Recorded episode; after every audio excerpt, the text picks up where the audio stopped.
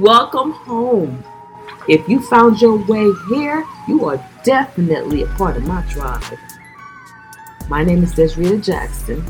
This is the Black Hair Conspiracy podcast, and today's topic is Let there be a method to your madness. If you're going to rent, rent with a purpose.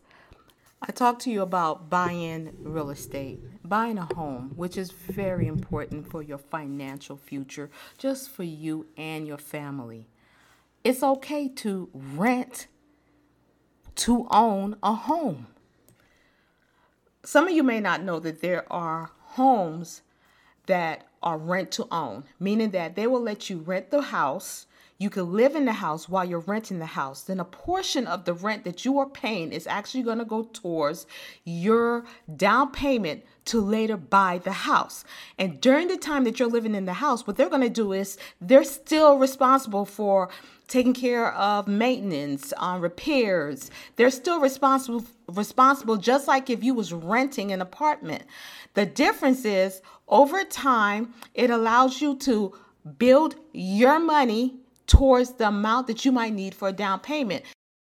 During the time that you're renting that house, it's a really great idea because you get to check out the neighborhood. You get to see whether or not the school is someplace that you would want your kids to be. You get to see the environment that you're going to be in. You get to get a fam- familiarity with the neighborhood as well. Now, the disadvantage to this is that if you are not able to fulfill your term in this rent, to own process. Most of these lenders um, or owners, what they're going to do is you lose that money that you have been saving, that trust. That's kind of like a um, cushion for them as well. So I advocate rent to own. I say go for it, please. I mean, let there be some kind of method to your madness, right? Okay, so story time. I want to tell you something that I experienced that really highlighted for me at a young age on why I looked down at renting. I used to have a best friend. We were both like in our early 20s, and I was, you know, out there doing what I'm, you know, working as well. And she was, uh, she was in the foster system and she had just got out of it and she had got into, you know, her own place and she was trying to build herself up. And when I say every weekend when we would connect, we would have so much fun. She was like the sweetest person, the most dearest friend that I ever could imagine. But she did have a drinking problem. I mean, the girl could drink. For a 20 year old, I mean, technically she was an alcoholic. And when the weekends came, I saw it.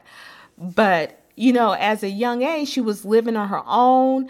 And what I would notice is, she would like when money would come in and we would get certain, you know, like different things would happen. And, you know, we all go through where we get a lot of money. She would go buy these really nice bed sets and she would go buy furniture to decorate her house. And later I started to notice that she was really going to rent to own. So, you know, it was back in the day, rent to own furniture was a big thing. So she was renting these TVs and her couch was rented and her bedroom set was rented. So what happened was as time went on, sometimes money got tighter. She had lost her job. And the first thing she did was she started um, picking up stuff out of her house. I remember when she bought this, I mean, it was gorgeous. She bought this bed set that she was so excited for because she had paid like $500 for it. And it had all these thread counts, things that I didn't even really, you know, comprehend so much or wasn't that big of a deal for me at that time. But for her, she was very big on how expensive this was. And she had in her bedroom and set it up. Well, when the money got funny, the first thing she did was roll up the bed set so I remember coming over one weekend, I noticed that she was like sleeping with out the nice decor in her room and I noticed little things were missing and I was like, "Where's your stuff going?" You know, I know she wasn't on drugs or anything, so I was like, "What are you doing?" And she was like, "Oh, I needed to pay the rent, so I pawned it." And then um next thing I know, you know, one day I was over there, we was chilling and then her furniture was being repoed and the TV was being repoed. They literally repoed the bed. They took the bed, took off the mattress, which she paid for, so they left the mattress on the floor. You would have thought she her whole house was just empty and depleted. After seeing that, that kind of just changed the perspective of how I saw renting certain things. And unless there was a method to the madness or a purpose at the end, I didn't see the point of just renting little things that just a matter of time you can buy anyway. Now, that thinking even came with me later on. Like recently, I'm just going to tell you, I'm I was trying to, you know, do some work in my backyard and and I wanted to I needed a really big equipment to cultivate and do some things with. And I decided to, you know, check around and see where I could rent something at.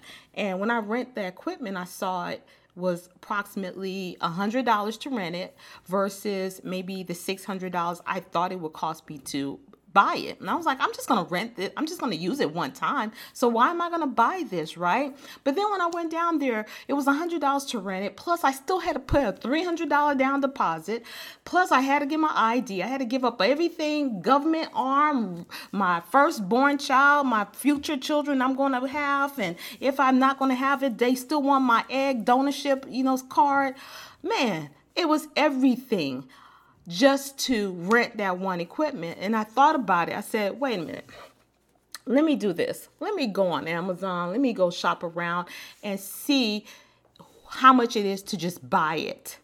So I did, and it actually what surprised me. It was like four hundred dollars to buy it off, and I was like, "That's not bad." And I was like, "You know what? Even if I'm only going to use this one time, the cost I was about to give them for a holding deposit and just to rent it for one day. And if I went to rent it for a week, it would be about $400. I decided to just put it on a card, charge it off, and be done with it and own it. And next thing I knew, when I look around, I have so many equipment, so many different devices, so many things that I own. And time would tell you what's crazy about it is I've used it more than once and I have ended up needing it time and time again. And then I've even sometimes rented out to other people. Let the method of your madness have a purpose. I'm not saying it's bad to rent. I'm just saying we have to be a little bit more discerning on what we're going to rent and, and how we're going to spend our money. That's where I'm going with this. This is Desrita Jackson with the Black Hair Conspiracy.